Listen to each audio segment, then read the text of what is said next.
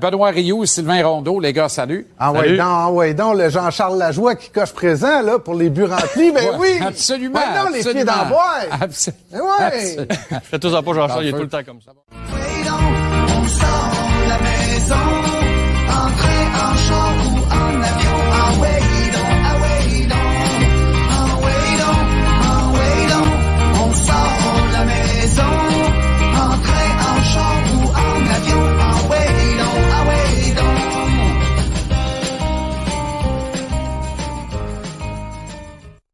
Si Rondeau peut la pogner, elle va partir, elle va partir. Si Rondeau peut la pogner, elle va partir là au bord de la rue. Allô, Ben?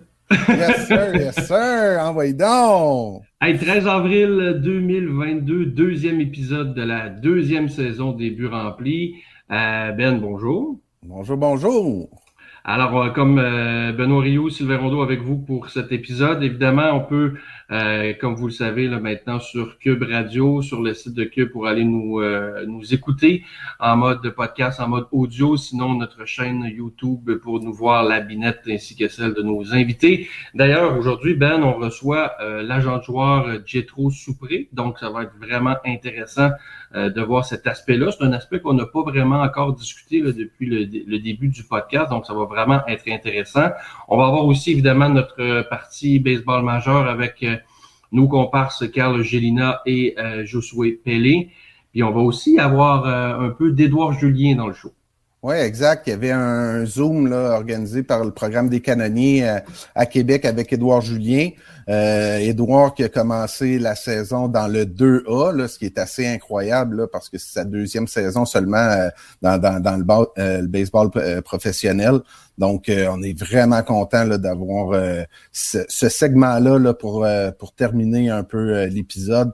Puis c'est un épisode hyper complet. Puis je suis tellement content de vous présenter Jetro parce que c'est quelqu'un qui est un peu dans l'ombre. Puis euh, c'est c'est un peu euh, c'est un peu une légende. Là. Sont rares les agents de joueurs québécois. Puis parmi ses clients, il y a entre autres Charles Leblanc et Otto Lopez, là, deux qui frappent aux portes des ligues majeures. Donc euh, immédiatement, on va euh, accueillir. Ben, exact. euh, juste avant d'amener Jetro, là, juste préciser, Ben, que Charles Leblanc en ce moment, là, dans le 3A pour les Marlins, il frappe pour 500 avec deux circuits, quatre points produits. Il est 9 en 18 depuis le début de saison, donc difficile de passer à côté. On va faire rentrer tout de suite, euh, tout de suite le Jetro. Allô, Jetro, ça va bien? Bonjour messieurs, merci de me recevoir ce matin. Écoute, merci d'être là, Jetro. Ouais. Euh, ben c'est ça, on parlait euh, tout de suite en partant, j'ai le goût de te parler de, de Charles Leblanc. Juste une petite parenthèse, euh, puis j'ai trop, si tu veux euh, commenter, tu diras, hier dans le baseball majeur, là, je voulais absolument en parler en début de show. Euh, Il y a une euh, il y a une femme qui a été euh, entraîneur sur les buts, c'est assez incroyable pour les Giants de, San Francisco. Euh, Alissa, euh, écoute, son nom m'échappe. C'est Alissa, je vais vous trouver ça immédiatement. Alissa Naken, Na- Na- Naken. Donc, première femme qui était coach au premier but. Je pense que le coach, l'entraîneur au premier coussin s'est blessé en, en début de match, puis elle a été appelée en renfort au premier but. Donc, c'était la première fois qu'on qu'on voit ça. Donc, c'était historique. Puis là, le prochain à marquer l'histoire, c'est peut-être Charles Leblanc. Quel début de saison incroyable. Euh, écoute, il a participé à cinq matchs. Puis quatre d'entre eux, il y a eu au moins deux coups. Les deux premières parties de la saison, un circuit, une bombe à chacun des deux premiers matchs. Qu'est-ce que tu penses, euh, Gétro, du début de saison de ton poulain? Honnêtement, euh, je suis content mais pas surpris. Euh, Charles, c'est quelqu'un qui travaille très fort. Euh, il a passé l'hiver euh, à Aruba avec Chadwick Trump, un autre de mes clients. Ils ont passé l'hiver ensemble à Aruba à travailler et à se préparer pour le début de la saison. Et lorsque je suis allé les visiter, j'ai vu un Charles focus, déterminé. Et m'a mentionné que cette année, ne soyez pas surpris si, si je fais le saut. Là.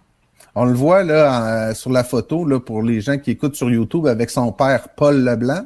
Euh, Paul qui euh, voulait absolument que je te salue, euh, Jet. Là. Je pense qu'il apprécie beaucoup la relation que tu as entre le joueur, la famille. Tu sais, c'est important d'avoir une belle relation. Oui, Euh, oui. Puis euh, de la manière qu'il m'en parlait, euh, j'avais l'impression d'entendre euh, parler de Jerry Maguire avec Rod Tidwell qui prend soin de tous ses clients. Ah non, mais écoute, honnêtement, euh, souvent lorsque je mentionne aux gens que je représente des athlètes, on me fait souvent la remarque de Joe McGuire, mais euh, c'est ma réalité. Euh, moi, c'est important d'être proche de, mes familles, de mes joueurs. On travaille ensemble, tout le monde ensemble. On est une belle équipe qui aide l'athlète à atteindre ses ambitions. C'est toujours la manière comment euh, je le vois.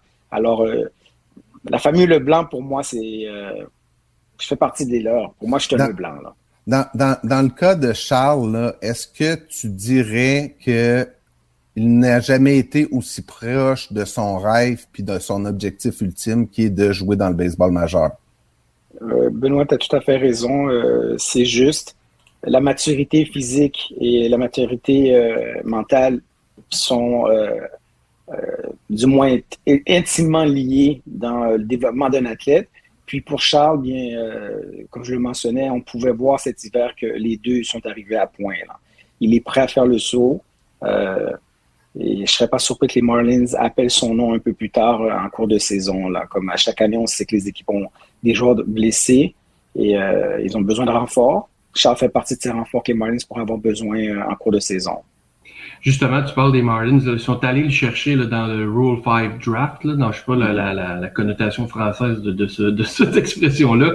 Mais est-ce qu'on a fait, euh, est-ce qu'on vous a fait part d'un plan de match pour Charles du côté des Marlins?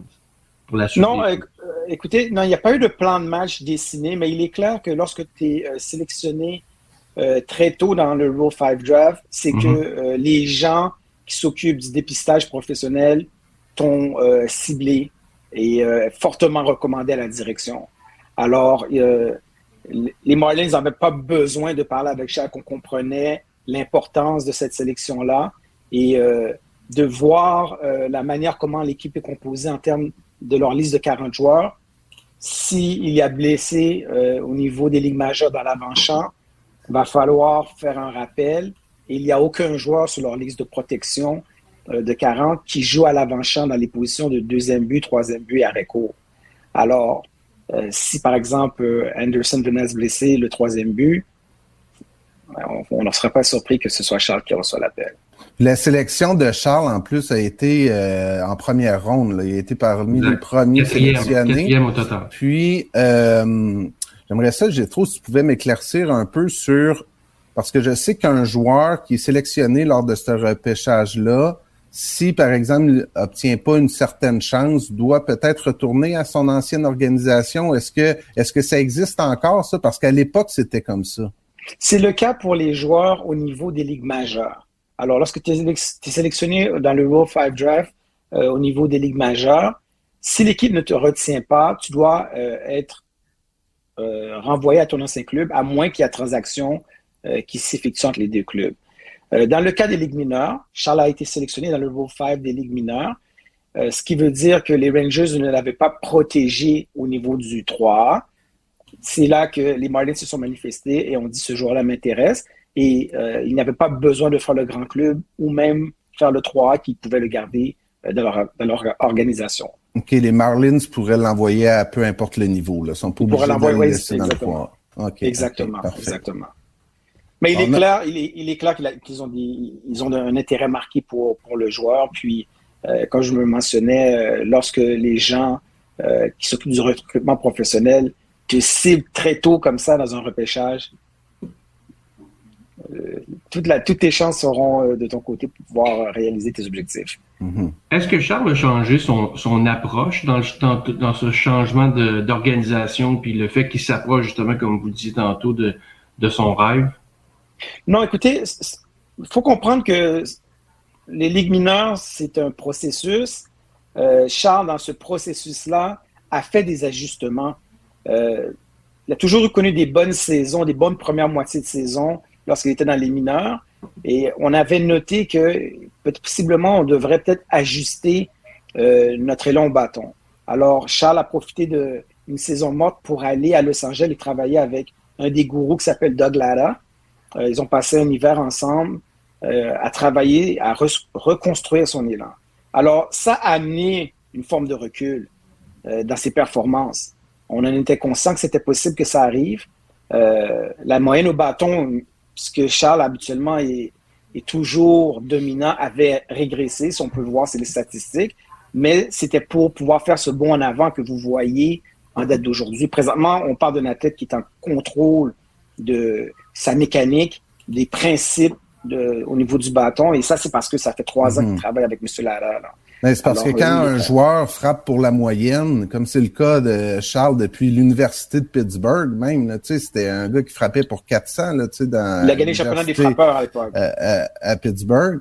Puis ensuite de ça, ben avec le- les statistiques avancées et tout, on a demandé à Charles d'avoir plus de puissance. Si un jour il voulait passer dans le baseball majeur, fallait qu'il développe sa puissance.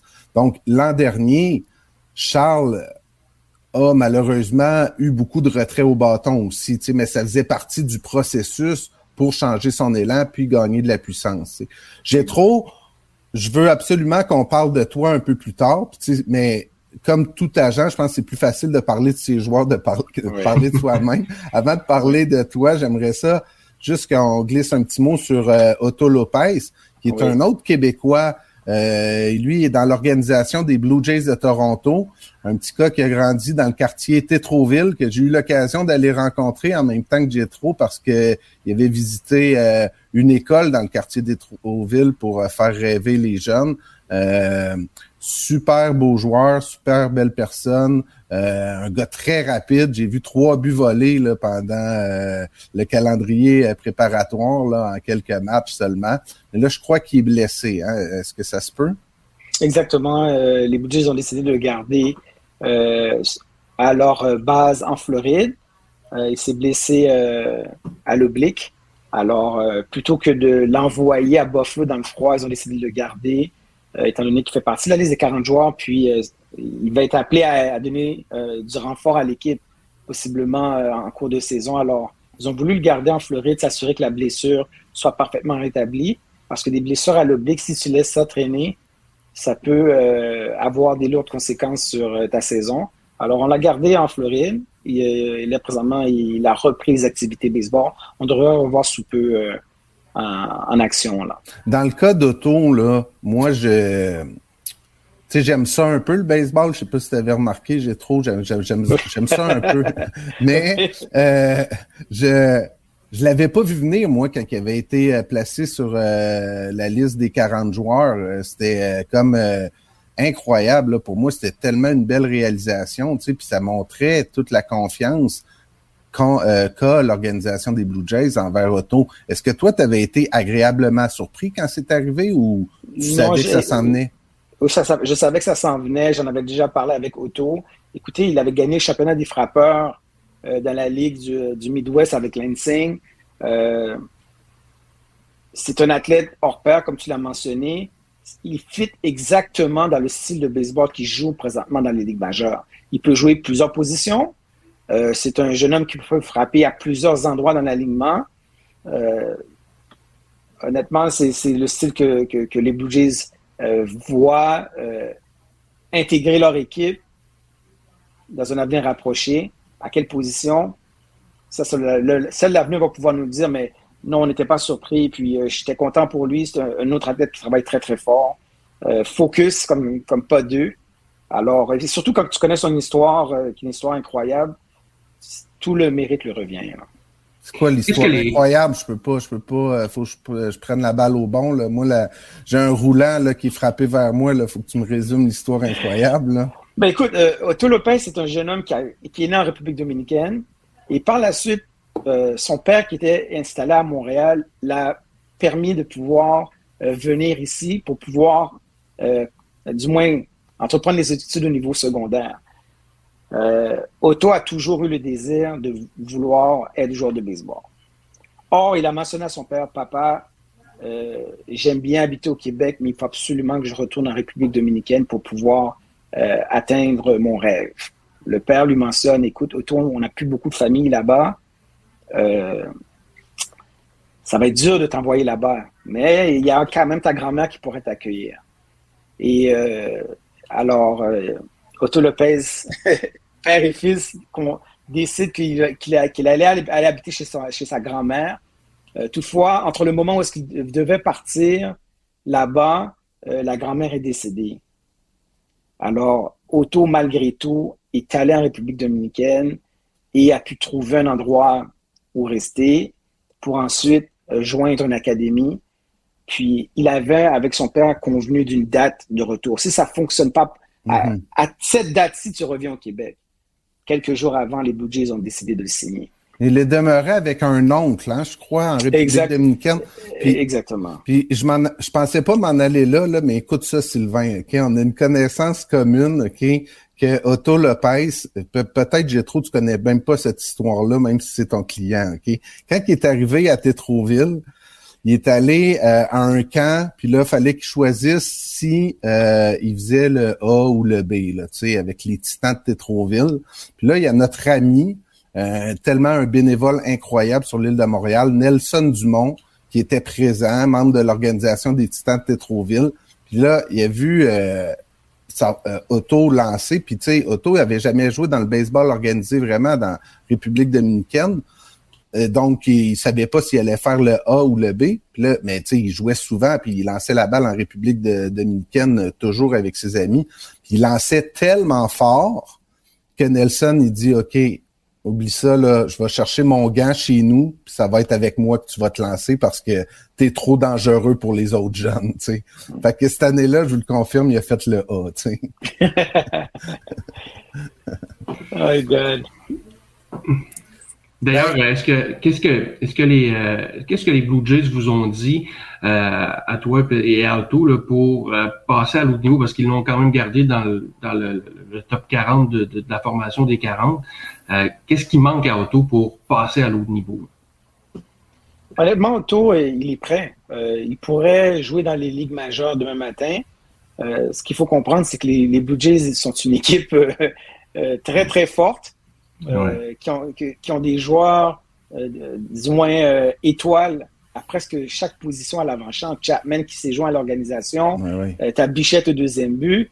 Espinal qui joue euh, euh, présentement du baseball incroyable. Euh, Mhm. BGO est aussi là.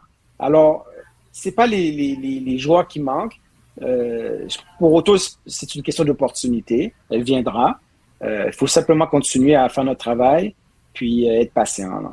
Mais c'est dur, c'est tellement dur pour un joueur, tu sais, des- les, les joueurs en entrevue, ils le diront pas, puis tu sais, c'est l'équipe en premier, puis tu sais, c'est normal, tu sais. Mais t'es dans une organisation, là, tu vois qu'il y a peut-être un trou, euh, tu sais, à telle position, là, tu sais, il y a une acquisition, tu sais, euh, je pense un peu à Abraham Taureau, tu sais, avec euh, Adam Fraser puis euh, Eu- Eugenio Suarez, tu sais, qui, là, il était comme, OK, là, tu sais, faut que je me batte, mais tu sais, en même temps, les gars, sont habitués, toute leur vie se sont battus. Mais tu une organisation comme les Blue Jays, quand ils vont faire l'acquisition d'un d'un Matt Chapman, par exemple, ou d'autres joueurs qui jouent à l'avant-champ, qui créent une profondeur additionnelle dans l'équipe, tu sais, ça, ça serait humain, tu sais, pour Otto de faire comme, ah, tabarouette, étais-tu vraiment obligé d'aller chercher ce gars-là qui vient, lui, avec un gros contrat, que c'est sûr qu'il va avoir euh, trois, quatre chances de plus, là, avec, euh, te fasse signe, tu sais, mais ça, euh, c'est pas toi, j'ai trop qui le dit, c'est moi qui euh, le présume. Ben, écoute, sérieusement, je- Otto, c'est quelqu'un qui euh, croit en ses moyens et il le sait que lorsqu'on va lui donner l'occasion, il va la saisir. il faut absolument, puis je sais que ça, ça se fait cliché, mais ce qu'on répète aux, aux gars, c'est de mettre l'emphase sur ce que tu peux contrôler. Juste pour, euh, reste. Juste pour dire aux auditeurs, on a Carl Gélina et Ozoé Pelé qui vont venir un petit peu plus tard euh, dans, dans l'émission. D'ailleurs, on les salue, sont en arrière-scène. Soyez patients, les gars, parce qu'on veut absolument de parler de Gétro puis de toi-même, ton parcours incroyable. Tout ça a commencé avec les Expos de Montréal, alors que tu étais un peu euh, agent de liaison, là, si le titre est bon, là, entre euh, les joueurs et le club. C'était quoi ton rôle, puis c'était à quelle époque euh, que tu as commencé avec les Expos? Écoute, puis là, ça va me permettre de saluer la personne qui m'a donné cette chance-là à l'époque, c'est Richard Morancy. Je faisais partie d'une association qui s'appelait l'Association pour la promotion de l'élite d'Anjou. j'habitais à Anjou à l'époque, et il y a une dame qui euh, euh, m'avait pris sur son aile euh, en termes de financement pour pouvoir financer nos activités parce que le baseball coûtait quand même cher. Et, je viens d'une famille où est-ce que ma mère, elle était seule pour subvenir aux besoins de quatre enfants. Ceci étant dit, lorsque je suis allé voir les, expos avec un de mes amis, cette dame-là était là, elle, m'a dit, j'ai trop, j'aimerais te présenter à quelqu'un et je pense qu'il pourrait t'aider dans le développement de ta carrière professionnelle si tu ne devais pas jouer au baseball un jour. Elle me présente Richard Montrancy sur la galerie de presse et Richard me dit tout bonnement, envoie-moi ton CV, euh, j'aurai peut-être quelque chose pour toi l'année prochaine. Je pensais qu'il blaguait. Alors, je lui ai jamais envoyé mon CV. mais finalement, je revois cette dame qui me dit, j'ai croisé Richard, il m'a dit que tu lui as jamais envoyé ton CV. Alors, ce que j'ai fait, j'ai dit, OK, il est- vraiment sérieux. Alors, je lui ai envoyé mon CV et les expos m'ont passé en entrevue. Mon, euh, du moins, offert le poste d'agent de. Mais du moins, ça fait partie des événements spéciaux euh, où est-ce que euh, mon travail me demandait d'être avec les joueurs à tous les jours dans le vestiaire avec eux euh, pour connaître du moins qui est disponible ou pas lorsque nous avons certaines activités. Alors, c'est là que j'ai développé des belles relations avec beaucoup, de, cli- beaucoup de, de- de joueurs de baseball de l'époque. Donc, tu participais, par exemple, à la caravane des expos, des événements comme ça. Là, Exactement. Est-ce que c'est oui, caravane, visite dans euh, euh, des soupers de bin, écoles. comme on appelle. Là. tous, les événements qui demandaient à, avoir une présence d'un joueur, euh, de la planification à, à la réalisation, je faisais partie de l'équipe. Euh, Denis Boucher aussi était là, il nous aidait à l'époque, euh, je me souviens. Alors, euh, on était une belle équipe qui travaillait, euh, du moins, à aider les joueurs à, à naviguer à travers tous ces événements promotionnels qu'on avait. Là. C'était au début des années 2000, quoi? Oui, euh, fin 80, euh, 98, euh, j'ai commencé en 98 et on s'est rendu au début des années 2000, exactement. Puis ça, puis, puis ça t'a permis de, de faire, de développer une belle amitié, entre autres, avec Orlando Cabrera, qui, qui, qui t'a ouvert un peu les portes là, vers la, la, la carrière que tu as maintenant. Oui, oui, oui, justement, euh, je me souviens à l'époque, euh, il fallait s'habiller euh, de manière propre et euh, j'avais des tendances à mettre des, euh, des, euh, des chemises de, avec des couleurs flamboyantes. Euh, un vert lime, euh, un rose. Et là, euh, à chaque fois que je rentrais dans le vestiaire, les, les, les joueurs riaient, puis je me souviens, Randall White me disait, tu devrais te tenir avec Orlando Cabrera. Puis c'était toujours le running gag que les gars me me faisaient, Dustin Hermanson, la même chose, puis à un moment donné, je suis allé voir Orlando, je dis mais pourquoi tout le monde me dit que je devrais euh, me tenir avec toi? Puis m'avait dit, laisse-les faire, euh, ils sont jaloux de la manière comme on s'habille. Donc j'ai compris que ça a été notre premier lien ensemble. Puis euh, par la suite, exactement, Orlando, euh, bon, parce qu'on a passé beaucoup, beaucoup de temps ensemble, où est-ce que euh, on discutait. Aller magasiner. Non, pas vraiment. Non, non, non. Vraiment, la relation qu'on avait, c'était après les matchs. on allait ch- chez lui, on parlait, on discutait. Des fois, on allait manger. Euh, j'ai vraiment vu l'arrière-scène à travers Orlando. Et en même temps, moi, j'étais euh, en administration, ce qui me permettait de, de pouvoir faire des liens avec ce que les professeurs me parlaient à l'école. Et Orlando m'a- souvent lancé, euh, tu devrais devenir agent, tu aurais du succès. Parce que je passais beaucoup de temps avec les joueurs, j'avais des très bonnes affinités avec les joueurs. Alors, je pense que ça, ça allait de commun accord là, de ce côté-là. là. Puis l'agence comme telle, c'est BSE Agency, donc BSE Agency. Euh, Exact. à quelle année est, est- venu, euh, c'est arrivé, puis euh, comment ça s'est développé? Ben écoutez, encore là, faut. J'ai pas commencé en baseball, j'ai commencé en boxe. J'ai commencé avec Jean Pascal. À Ah ouais, Oui, ça a commencé avec Jean Pascal. Euh, la fraternité haïtienne. là. Euh, ben non, pas. Mais écoutez, moi, je suis plus quelqu'un qui, euh, là, si j'ai une vision pour toi, je vais travailler avec toi. Euh, je, je suis pas pour tout le monde parce que, justement, lorsqu'on a une vision puis qu'on la trace ensemble, euh, l'athlète, la famille, je vais, je vais tenir serré dans la vision qu'on va travailler ensemble. Et Jean, à l'époque, qui commençait sa carrière professionnelle, j'avais une vision pour lui. Sans l'avoir vu, je, je pouvais voir où est-ce que la carrière Mhm. pouvait aller. Et euh, je lui en ai parlé. Et il m'a fait confiance. Puis, euh, je me souviens, on a, on a travaillé, c'était dans le temps du combat de Carl Froch. Euh, tout ce qui était euh, la préparation du combat de Carl Froch, la négociation contractuelle du combat de Carl Froch. Ça, c'est moi qui m'en étais occupé. Je me souviens, c'était en, en 2008. Alors, c'est là que BSE a vu le jour en 2008. Et euh, quelques années plus tard, j'ai vu que la boxe, c'était pas vraiment pour moi. Et je suis retourné euh, à mes premiers amours, baseball. Et j'ai commencé avec François Lafrenière, qui Ah ouais. était un des joueurs de baseball de grand talent de l'époque, en 2010. Et le- par, la suite, Jason Terrien est venu en 2011, puis on a continué notre chemin comme ça. François Lafrenière, qu'on a reçu l'année dernière, Mhm. entre autres là, un ancien de l'Organisation des Braves. Puis hier, sur les réseaux sociaux, on a publié que j'ai trop souffré allait être l'invité du lendemain. Frank Laff a écrit Is the best. Non, non, mais on a, on a passé des très bons moments ensemble. euh, encore à ce jour, je crois que François euh, aurait pu euh, se rendre dans les, ligues majeures. Euh, à l'époque, il, a décidé de mettre terme à sa carrière. C'est des raisons personnelles. On respecte ça. Mais c'est un jeune homme qui avait beaucoup de talent, une très bonne tête de baseball. comprend exactement ce qui se passe sur un terrain. Alors, c'était à son avantage, là, tout ça. Ouais, François qui joue pour euh, Saint-Jean-sur-Richelieu. Je vous invite à aller voir ça. Le baseball, il y a du bon baseball parce qu'on pense tout le temps aux expos, hein, puis là, ah, pourquoi que les expos sont pas de retour? Mais il y a du bon baseball au Québec, puis euh, François Lafrenière avec l'équipe de Saint-Jean-sur-Richelieu, euh, je lève ma casquette à eux, puis allez voir ça l'été prochain qui. Euh, Jetro, euh, t'es, t'es- t'es le seul agent québécois dans le, dans le fond qui a accès, dans le fond, aux dirigeants du baseball, aux dirigeants des différentes équipes du baseball majeur. À quel point c'est difficile de faire sa place dans ce milieu-là? Euh, tu sais, quand on voit des, des, des, des géants là, comme Scott Boras et tout ça, là, comment on voit ça quand on est euh, un peu plus petit là, comme, comme toi et ton agence?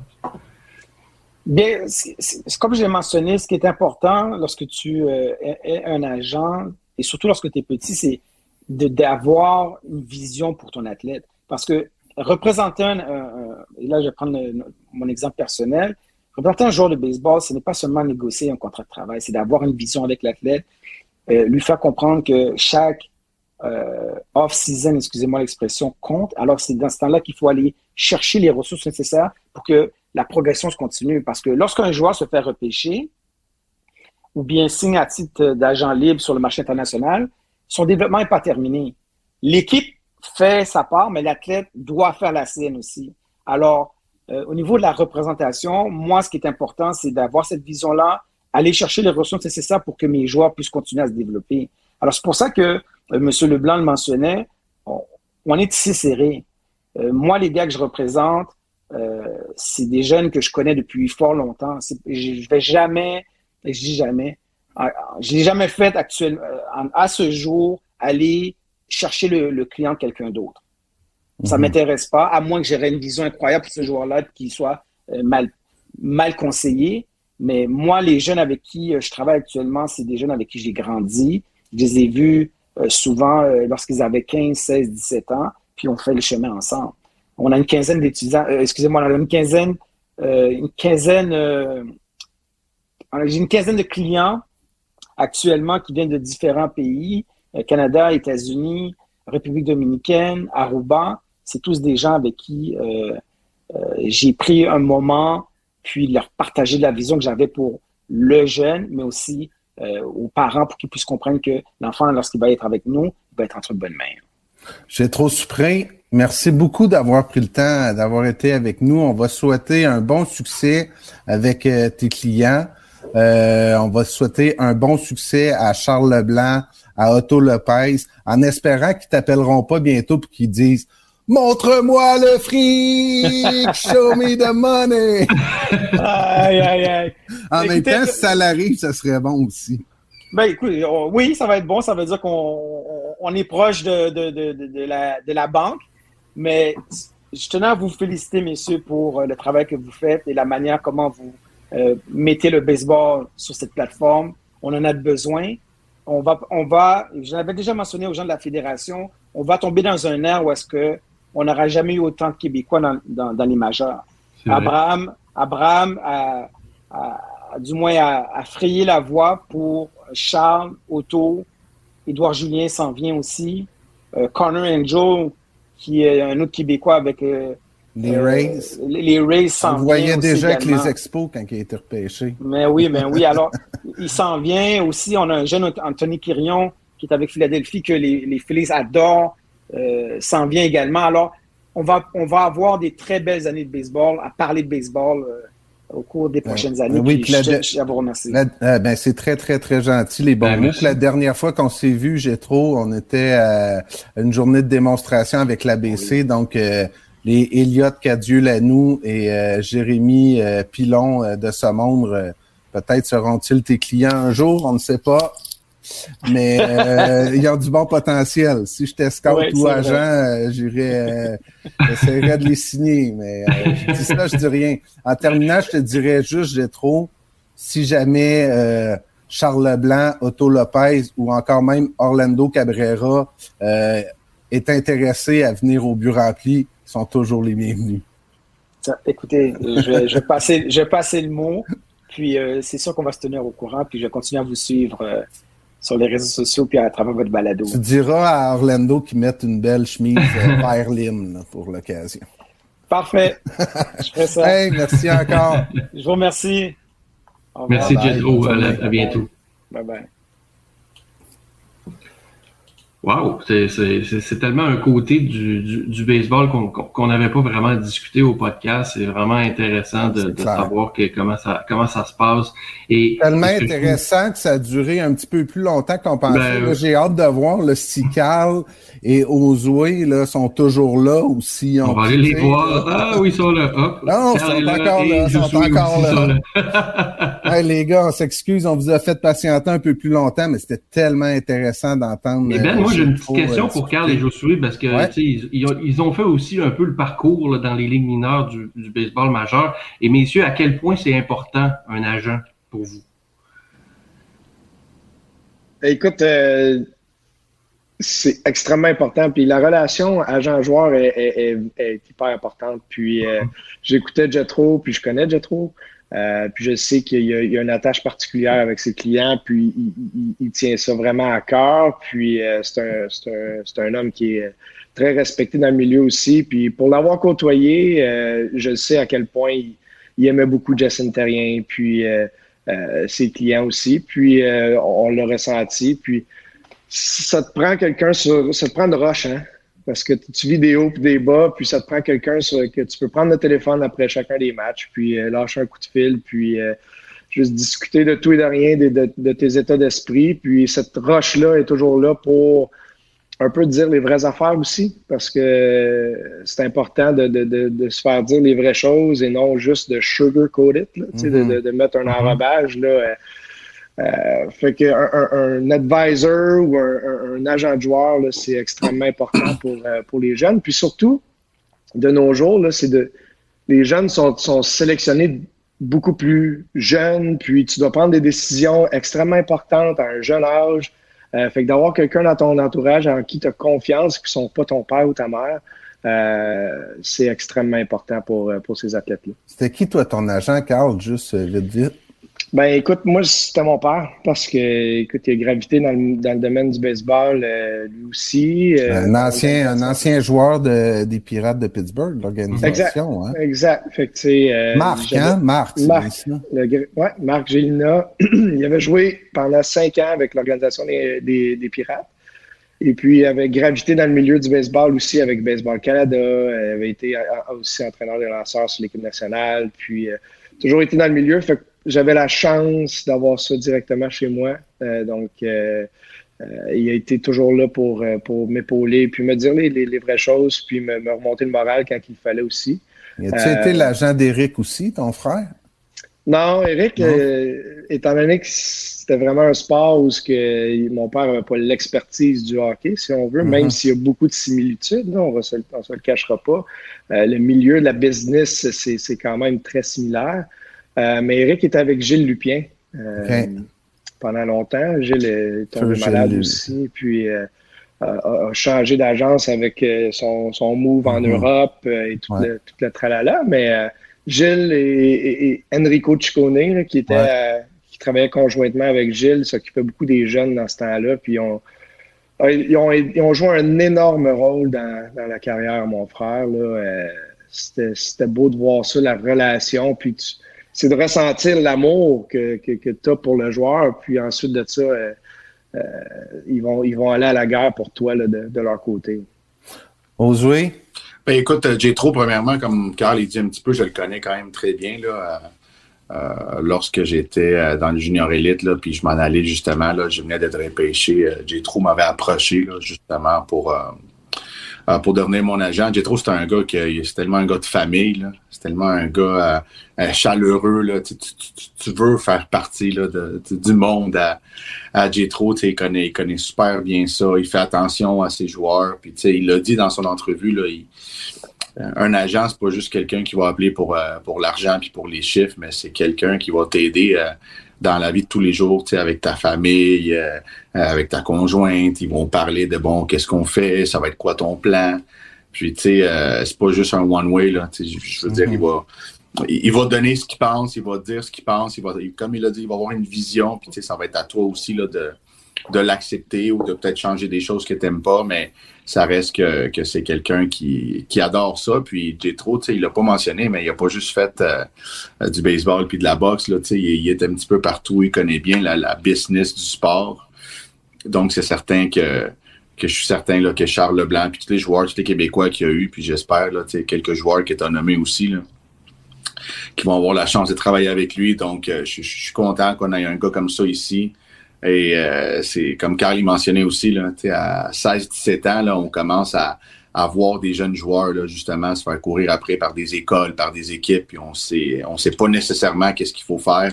Il y a des parents qui connaissent absolument rien de comment ça fonctionne, le repêchage, puis comment ça marche pour aller à l'école, puis les collèges. Donc, euh, c'est quelqu'un qui peut t'expliquer de A à Z comment ça fonctionne. Donc, euh, euh, je suis content pour Jetro, là, puis j'espère que, que, que ça va continuer justement à grossir. Je réfléchis tout haut, puis je le dis euh, tout simplement, là, mais euh, s'il y a des parents qui sont à l'écoute, puis qu'ils ont justement pas toutes les réponses, puis qui ont fait comme Hey, trop, il est incroyable. Si jamais vous voulez euh, que je fasse un lien un donné pour que je vous partage les euh, ou même Carl, tu es à l'ABC, là, euh, allez voir Carl, puis Carl va vous donner les coordonnées de Gétro, puis il y a peut-être euh, J'espère, je le dis humblement, là, mais j'espère que cette entrevue-là, ça va peut-être euh, allumer quelques parents à dire Hey, je vais mettre ça dans les mains de Gétro Supré, j'ai aimé super gros euh, Ben oui. ce qu'il a fait. Les buts, Donc, les buts remplis sont là pour aider. euh, exact. petite anecdote, petite anecdote. La dernière fois que j'ai ben, j'ai vu Jetro cet hiver, là, euh, lorsqu'il est venu à l'ABC lors, lors de la journée euh, Scout Day. là. Ouais. Euh, mais la, la, la fois précédente que je l'avais vu, ça datait. euh, C'était en Arizona chez Eric Gagné. Euh, puis à ce moment-là, il représentait un Cubain, euh, mais avec une descendance française, Ernesto Martinez. Euh, il avait 16 ans, un Cubain qui lançait de la gauche. Il lance encore de la gauche. Là. C'est fait mal, fait qu'il lance la droite. Ah non, c'est ça. Mais tu sais, un, un- un jeune Cubain de 6 pieds 7, 6 pieds, euh, 6 pieds 6, 6 pieds 7, euh, on, euh, on espérait, le oh, je dis on parce que j'étais là, là, mais c'était plus Éric Gagné qui travaillait conjointement avec, euh, avec Jetro. Là. Il espérait le développer comme lanceur et comme frappeur. Euh, finalement, ça a débloqué plus comme frappeur. Euh, puis il a signé avec les Brewers. Euh, J'ai l'impression, j'aimerais ça que Jet soit encore là, mais je pense qu'il est encore euh, sous sa tutelle, là, si on veut. Euh, puis ça commence à débloquer pour lui, Ernesto Martinez. Là, il joue dans le 2A ou dans le fort, là, puis il a eu des très bons chiffres. mais tu sais, 6 et 7, euh, premier but athlétique, joue un peu dans l'outfield, tout ça, mais j'ai pu voir un peu l'interaction puis tout le dévouement que, que, Mhm. que Jetro mettait dans le joueur. Puis Jason était là aussi à ce moment-là. Euh, on s'entraînait tout le monde ensemble. C'était une belle énergie. Puis euh, j'ai comme plus connu Jetro à ce moment-là. On va attendre un peu avant de prendre Ernesto Martinez dans notre pool, mais on va suivre ça avec attention. Sylvain, on passe au bloc euh, baseball majeur. Ben oui, parce que la semaine dernière, là, au même moment, on s'apprêtait à commencer la saison. Donc là, il y a une, comme une bon six jours là, de jouer déjà dans, dans le baseball majeur. Et là, tout- on va régler une, une chose tout de suite. là, il n'y a plus aucune équipe qui est invaincue. Tout- toutes les équipes ont au moins subi la défaite une seule fois. Donc, on va se faire un petit résumé. Euh, J'ai des petits liners. Après ça, vous pourrez aussi compléter avec, euh, avec vos trucs que vous vouliez euh, discuter. Chose certaine, on, on surveillait là, les trois, trois jeunes joueurs qui commençaient leur carrière dans le show cette saison. Là, Rodriguez avec les Mariners, euh, ça a moins bien commencé, il frappe pour 71, mais ça va se placer, je suis convaincu. Même chose pour Bobby Witt Jr. qui frappe maintenant pour 100 et Spencer Tolkerson à Détroit qui a obtenu son premier coup sûr dans le baseball majeur. Hier soir. Ça s'est mieux passé pour Hunter Green, le lanceur des Reds, qui, euh, si vous le connaissez pas, là, euh, il lance des balles de feu. Là. Sa rapide est régulièrement au-dessus des 100 000 à l'heure. Son changement de vitesse, ben, à peu près 90. Là, ça, ça, rend un peu jaloux Greg Maddox, qui lui, avec sa rapide, touchait à peine 90 à, à l'époque. Euh, puis il a quand même retiré sept frappeurs euh, au bâton en cinq manches de travail. Euh, on surveille aussi évidemment le, le japonais Seiya Suzuki avec les Cubs. Euh, écoute, il mérite son salaire de 5 ans, 85 millions. Les frappes pour 417, 3 circuits, 8 PP depuis le début de la saison.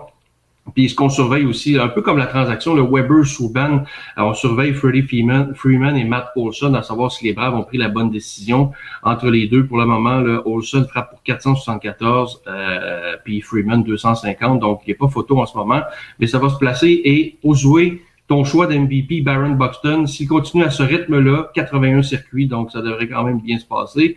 Et je vous laisse avec une colle. Lequel frappeur avec au moins 15 apparitions au bâton domine dans le baseball majeur au niveau de la moyenne?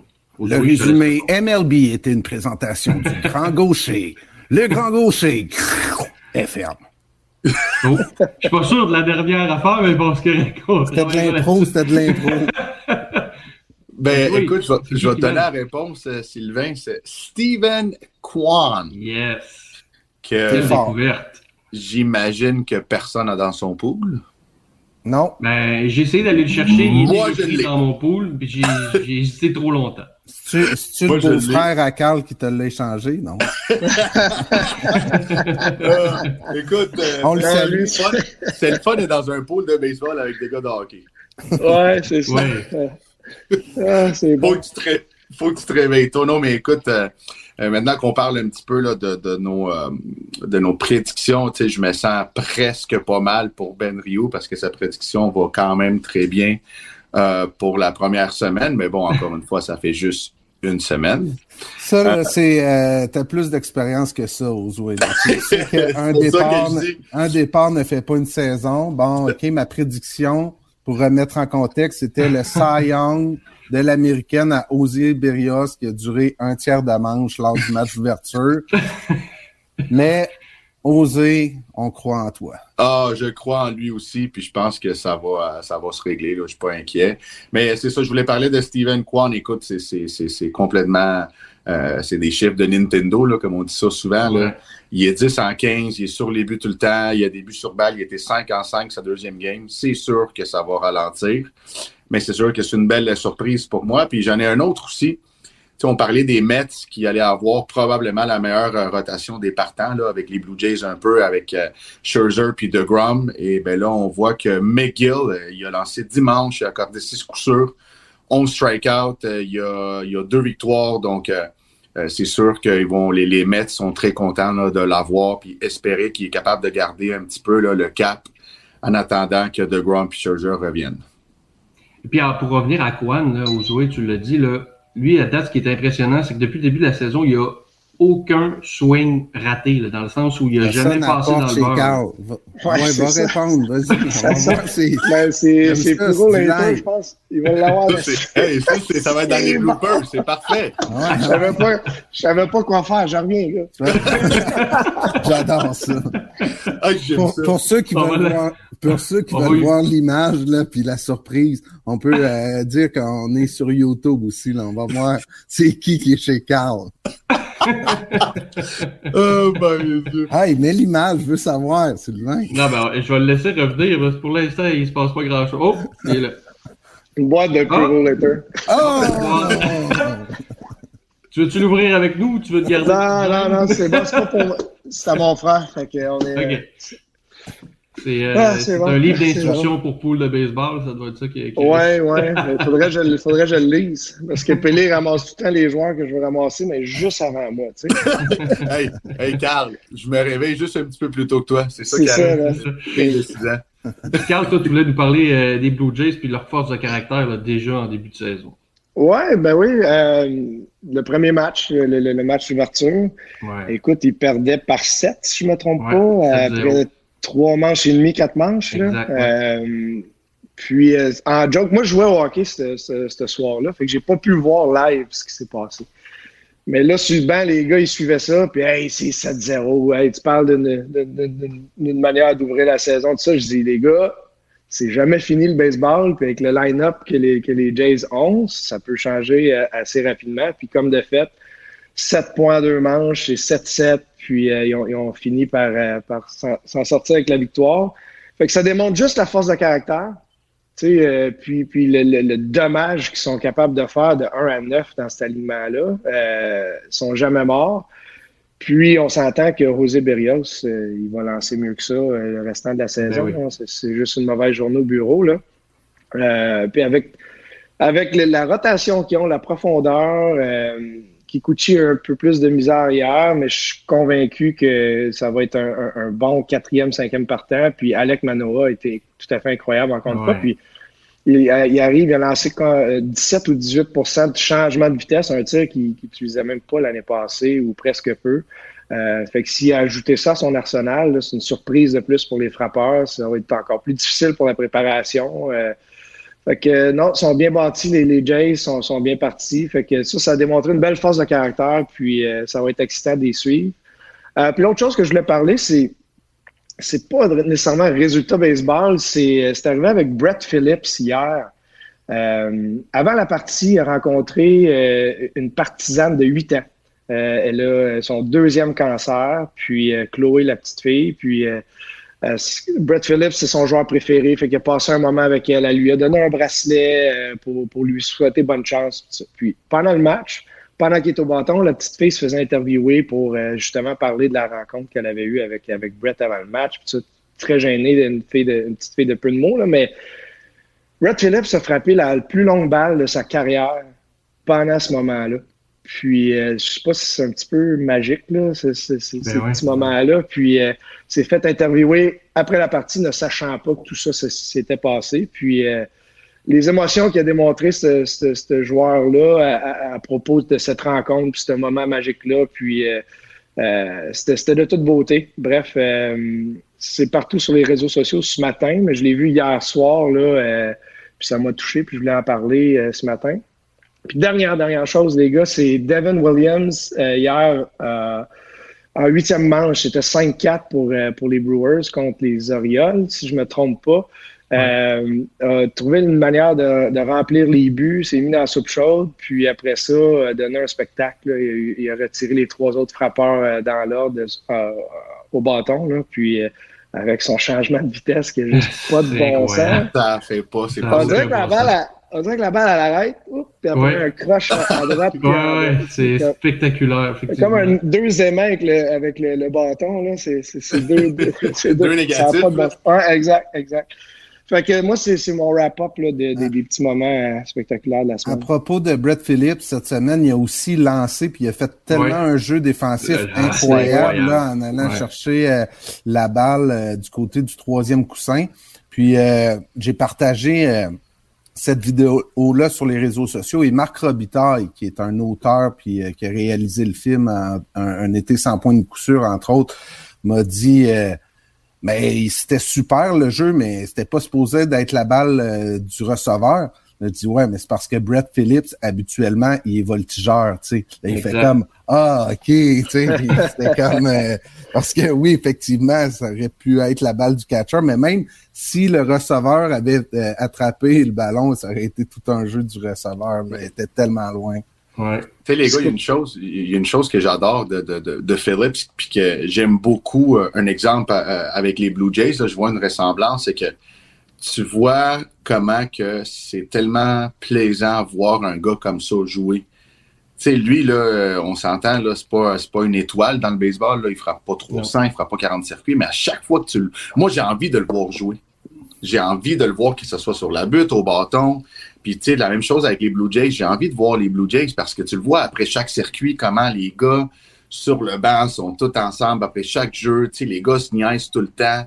C'est tellement le fun. Tu sais, ces gars-là passent six, six mois ensemble. Ben Fait que, ouais. tu sais, je me dis, euh, tu vois à quel point le baseball peut être le fun. Tu sais, euh, quand tu vois ici, là, dans, dans nos ligues, dans le pee dans le bantam, dans le midget, il faut trouver des façons que les jeunes aient du plaisir. Puis, tu sais, j'adore que ça passe à la télé. Tu sais, à- à- avant, on pouvait voir là, le baseball que le monde était tout le temps sérieux, euh, puis tout le temps là, un, un game face, tu sais, alors que euh, on peut avoir du plaisir. On voit que les jeunes en mettent un petit peu, là, un petit peu de piquant, puis un petit peu de plaisir. Je pense que c'est c'est important de continuer dans cette veine-là parce que on, on s'entend que le baseball, c'est un, c'est un sport de, de, de, de, de- de failure, c'est c'est un sport d'échec. C'est Mhm. un sport où est-ce que tu, tu vas pas être bon, là. Tu, tu vas être, en fait, tu vas être beaucoup plus mauvais que bon, là. Euh, Mhm. Surtout au bâton, donc. Ben, en fait, tu réussis c'est 3 important. sur 10, c'est excellent. Fait, mais tu as quand même échoué 7 fois sur 10. Tu sais. Exact. Donc, euh, j'adore de voir là, des, des histoires comme ça, puis de voir, surtout si on est chanceux, nous autres, avec les Blue Jays, on a une gang de jeunes là, qui on dirait qu'ils s'en vont jouer à la balle dans, dans la cour, Ah ouais, puis, euh, puis on bien du fun. Et là, aux Zoué, il y a des joueurs que tu aimes voir. Et là, on a pour toi un joueur que tu vas, que aimes voir aussi, mais que là, tu vas aimer entendre. Donc, Édouard Julien, qui, un peu plus tôt cette semaine, euh, a accordé une, euh, une entrevue avec euh, plusieurs journalistes. Il y avait un Zoom. Euh, les buts remplis étaient là. On s'est branché, on a posé quelques questions à Édouard. Puis je pense que ça va te faire plaisir parce qu'il a parlé un peu de toi, Josué Jesus Pelé. Donc, on va écouter ça, mon Sylvain. Yes, on l'a ça. fun de pouvoir jouer, de côtoyer les joueurs des majeurs, puis de pouvoir les rencontrer, rencontrer les coachs. Euh, C'était vraiment le fun de pouvoir jouer aussi contre les Red Sox, contre l'équipe que j'ai grandi à regarder, des joueurs comme JD Martinez, Raphaël Devers, euh, des voir de proche, de voir qu'est-ce qu'ils font, qu'est-ce que leur routine d'avant-match avant d'arriver au bâton. C'est vraiment cool de pouvoir voir ça, puis même de jouer contre eux. Alors, euh, c'était le fun. J'ai vraiment beaucoup appris, puis je vais essayer d'amener ça avec moi pendant la saison. Dans- euh, salut Edouard, c'est Benoît Rioux de l'agence QMI, euh, podcast Les Buts Remplis. Euh, J'aimerais savoir, euh, dans cette journée-là du 31 mars, justement, là, euh, j'aimerais que tu me décrives un peu comment ça s'est passé là, quand euh, c'est qui, c'est le coach qui t'a dit euh, OK, Edouard, la prochaine manche, tu vas en défensive, euh, comment tu as réagi, puis même peut-être un peu plus en détail, tu sais, euh, ta présence au bâton ou as soutiré un but sur balle, tu sais, puis Ensuite de ça, euh, ta présence sur les sentiers, peut-être. Euh, ouais, Euh, dans le fond, la façon que ça marche, c'est euh, ils ont un line-up partant, puis ensuite, ils ont un genre de d'avant-champ où ils mettent la deuxième position de chaque personne qui va jouer, où tu vas jouer ou qui pense que tu vas jouer. Alors, j'avais quand même une petite idée de où que j'allais jouer. Je savais que j'allais rentrer dans la au deuxième but, mais je savais pas quand. Puis pendant la game, ils ont, fait, ils ont mis trois, trois, quatre différents joueurs de deuxième but, alors je me disais peut-être que j'allais pas jouer. Mais la façon que ça s'est fait, c'est un des coachs qui est venu me voir euh, en septième manche, puis tu sur le banc, puis pendant cette manche, puis il disait ah, euh, tu t'en vas jouer au, au deuxième du prochaine manche. Tu pas vraiment le temps de penser, de te réchauffer. C'est l'affaire, tu peux, si tu prends ton lien un petit peu sur le terrain, puis tout va vite un peu. Tu stresses, tu es devant tout le monde, là, tu essaies de t'échauffer parce que tu pas joué, ça fait sept manches, tu es froid, mais c'est cool. J'ai aussi euh, eu une apparition bâton. Ils font le line-up comme c'est des games euh, qui ne comptent pas, alors ils font le line-up comme qu'ils veulent, ils t'envoient au bâton. Alors, ils m'ont envoyé troisième au bâton la manche d'après. Um, j'ai affronté un lanceur droitier, puis j'ai réussi à se tirer un but sur balle, d'aller loin, quand même assez loin dans le compte. Euh, C'était cool, j'aurais aimé ça mettre la balle en jeu, par contre, j'aurais aimé ça euh, Mhm. de frapper de, un, un double home run, quelque chose, de faire un peu de, de damage, de faire euh, mon nom là, mais j'ai quand même content d'avoir tiré un but sur balle. C'était qui le nom euh, du coach qui t'a dit d'y aller? euh, tu te rappelles-tu? J'ai, oh, oh, je me rappelle pas du nom.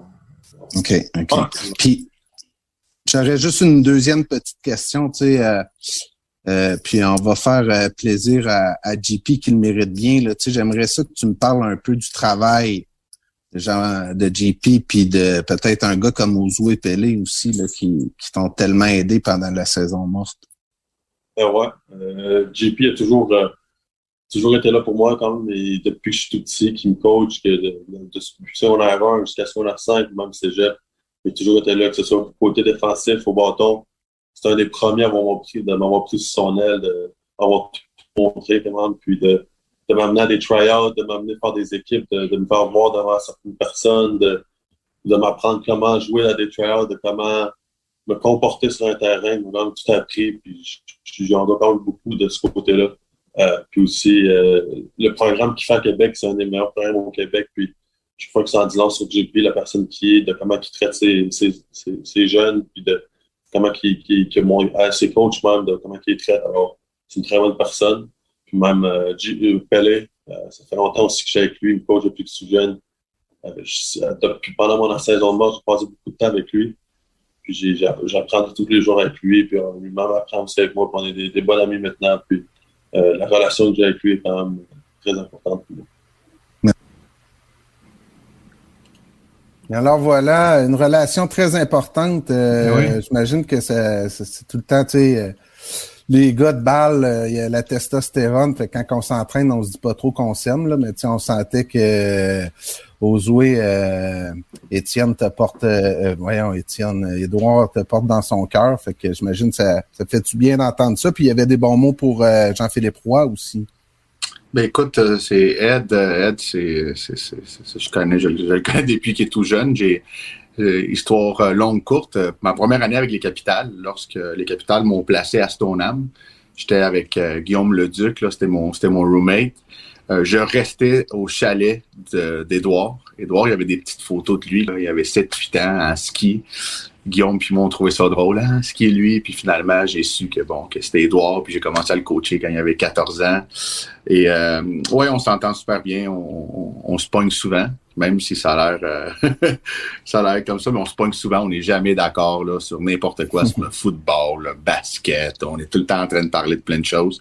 On a une très une très belle complicité. Puis euh, euh, sur une un petit peu plus négatif, là, les gars, là, euh, j'ai su que Edouard il s'est il s'est fait mal hier Ah ouais? pendant son match. Il s'est fait, euh, il s'est fait piler dessus, là, je pense, par l'arrêt court après son premier at-bat. Il a volé le deuxième but. Puis il s'est fait mal à cheville. Fait qu'il est sorti de la game ce matin. Il s'en allait faire des X-rays et tout. Fait que on va espérer là, que c'est rien de trop grave. Là. Donc, euh, on va, on va regarder ça de plus près. Mais euh, sur une note plus positive, là, j'ai, j'ai, j'ai, j'ai- j'ai eu la chance de passer beaucoup de temps avec lui pendant tout l'hiver, là, les, les derniers off-season surtout. C'est quelqu'un qui travaille très fort. C'est quelqu'un qui, qui, veut vraiment se rendre des majeurs. Puis, euh, euh, j'espère que ça va bien continuer pour lui. là. En début euh, de, de l'extrait, il parlait évidemment de son match préparatoire, lequel il a participé euh, avec euh, contre les contre les euh, avec les Twins contre les Red Sox. C'était incroyable, tu sais, de Raphaël Devers qui était là, puis tu sais, euh, mais tu sais, j'aime tellement sa confiance. Il était comme, je veux un but sur balle, j'aurais j'aurais aimé ça frapper une shot. Tu sais, comme, hey, calme-toi, là, tu viens de participer à ton premier match préparatoire t'as pas eu de l'air fou au bâton, là, tu sais. Il dit, ah, j'aurais aimé ça frapper une shot, mais tu sais, c'est ça qui fait qu'il est rendu là où il est. Puis ma question par rapport à ça, parce que, tu sais, j'imagine que les gars, vous autres, vous vous identifiez aussi, là, tu sais, euh, avec les émotions qu'il a dû vivre. Tu sais, Carl, tu te rappelles-tu comme de ton premier match préparatoire ou t'as-tu euh, eu l'occasion de participer à un match préparatoire avec euh, les Angels? Euh, oui, ben en fait, moi, j'ai jamais mis le pied sur le terrain, sauf que j'ai été rappelé quelquefois à, on appelait ça les JIC, les Just in Case. là. Le taxi que- squad, comme que- Ouais, un peu. Fait que si tu rentrais pas dans le match, mais tu lançais un bullpen euh, pendant le match pour t'assurer de garder le, le, le fil, tout ça. Euh, sauf que j'ai eu l'occasion, moi, de faire partie de la Freeway Series euh, entre les Giants, les, les Dodgers puis les Angels, euh, où ce qu'on faisait la tournée en pré-saison, là, avant que la saison commence. Euh, J'avais gagné lanceur de l'organisation en 2005. Et puis, à titre de tape dans le dos, là, il m'avait invité à suivre le gros club là, pour Wow. cette semaine-là. Fait que j'ai fait les trois stades, euh, tout ça. Puis, le dernier match de cette semaine-là, euh, moi, j'avais le numéro 92. là. fait que je signais pas d'autographe. hein. Alors, il savait que c'est Jelinas. fait que là. euh, Is it the son of Mark Gelinas? ouais, non, je pense pas qu'il faisait le lien. Mais là, c'est ça.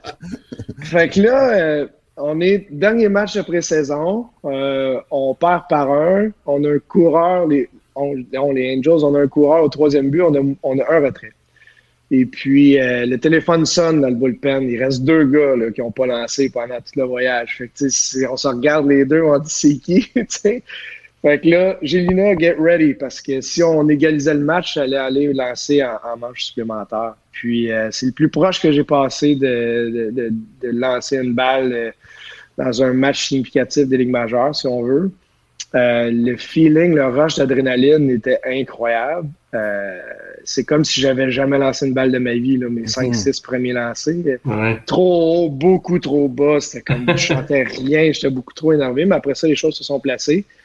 Mais malheureusement, on n'a pas réussi à faire euh, rentrer le point. Donc, on a perdu par un, puis ça s'est arrêté là. Mais sinon, je rentrais dans le match, puis euh, euh, c'était un feeling tout à fait incroyable. Fait que je peux un petit peu comprendre ce que Edouard a vécu, mais lui, il a eu la chance de, rentrer dans le rectangle des frappeurs, puis euh, il a fait ce qu'il est capable de faire. Hein, il a embarqué ses buts.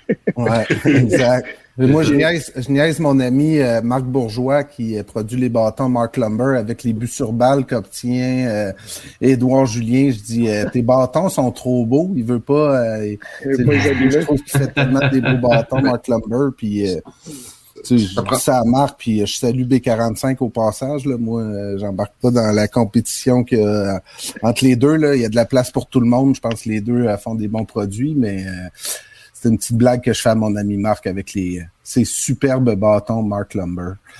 Euh, hey les gars, merci beaucoup. On, on dépasse l'heure maintenant là, euh, au podcast, mais quand on a du plaisir puis qu'on est passionné, ça passe vite. J'espère que pour les auditeurs aussi, euh, cette heure-là a passé rapidement. Thank you, les boys. Yes, Encore on se revoit la, la semaine prochaine ou euh, d'ici la, la- la prochaine fois. Merci, Merci, beaucoup les les boys. boys. Merci. Vraiment apprécié votre collaboration. Bonne journée, boys. Bye. Ben, euh, tu, euh, comme tu l'as annoncé un peu la semaine dernière, là, dans le fond, tu veux euh, mettre de l'avant une, une fondation euh, ou une cause euh, qui te tient à cœur, qui nous tient à cœur là, au but rempli. Donc, euh, je te laisse aller avec euh, le mot de la fin. Puis on se revoit la semaine prochaine avec un invité surprise et on va Yes. tous être très contents. être de- un autre grand le chelem, un autre grand Ben chelem. ouais. On garde Euh, la surprise. Non, c'est ça, juste pour mettre en contexte, c'est que mon ami euh, Derek Aucoin, euh, à l'époque, terminait toujours ses émissions de radio en rappelant que le suicide n'est pas une option avec le 1866 appel. Pour euh, un peu finir sur une note comme ça, euh, on a décidé de à chaque épisode terminer en parlant d'une fondation différente parce que toutes les causes sont bonnes. Aujourd'hui, euh, je veux prendre le temps de saluer la fondation Bob Bissonnette, clin d'œil à notre euh, chanson d'entrée. Donc, la fondation Bob Bissonnette a été mise sur pied en 2018 et euh, ça aide les jeunes artistes et les jeunes sportifs à s'épanouir dans leurs activités préférées malgré euh, certaines difficultés qu'ils peuvent vivre. Euh, le mois dernier, la fondation, par exemple, a remis 5 000 dollars à une école de patinage de Saint-Nicolas pour financer des équipements pour le patinage artistique. Donc, euh, on salue tous ceux qui travaillent pour la fondation Bob Bissonnette. Félicitations pour tout ce que vous faites. Et comme dirait l'autre, gorgé! ben, on se revoit la semaine prochaine. Bonne semaine. Bye bye. Bonne semaine tout le monde.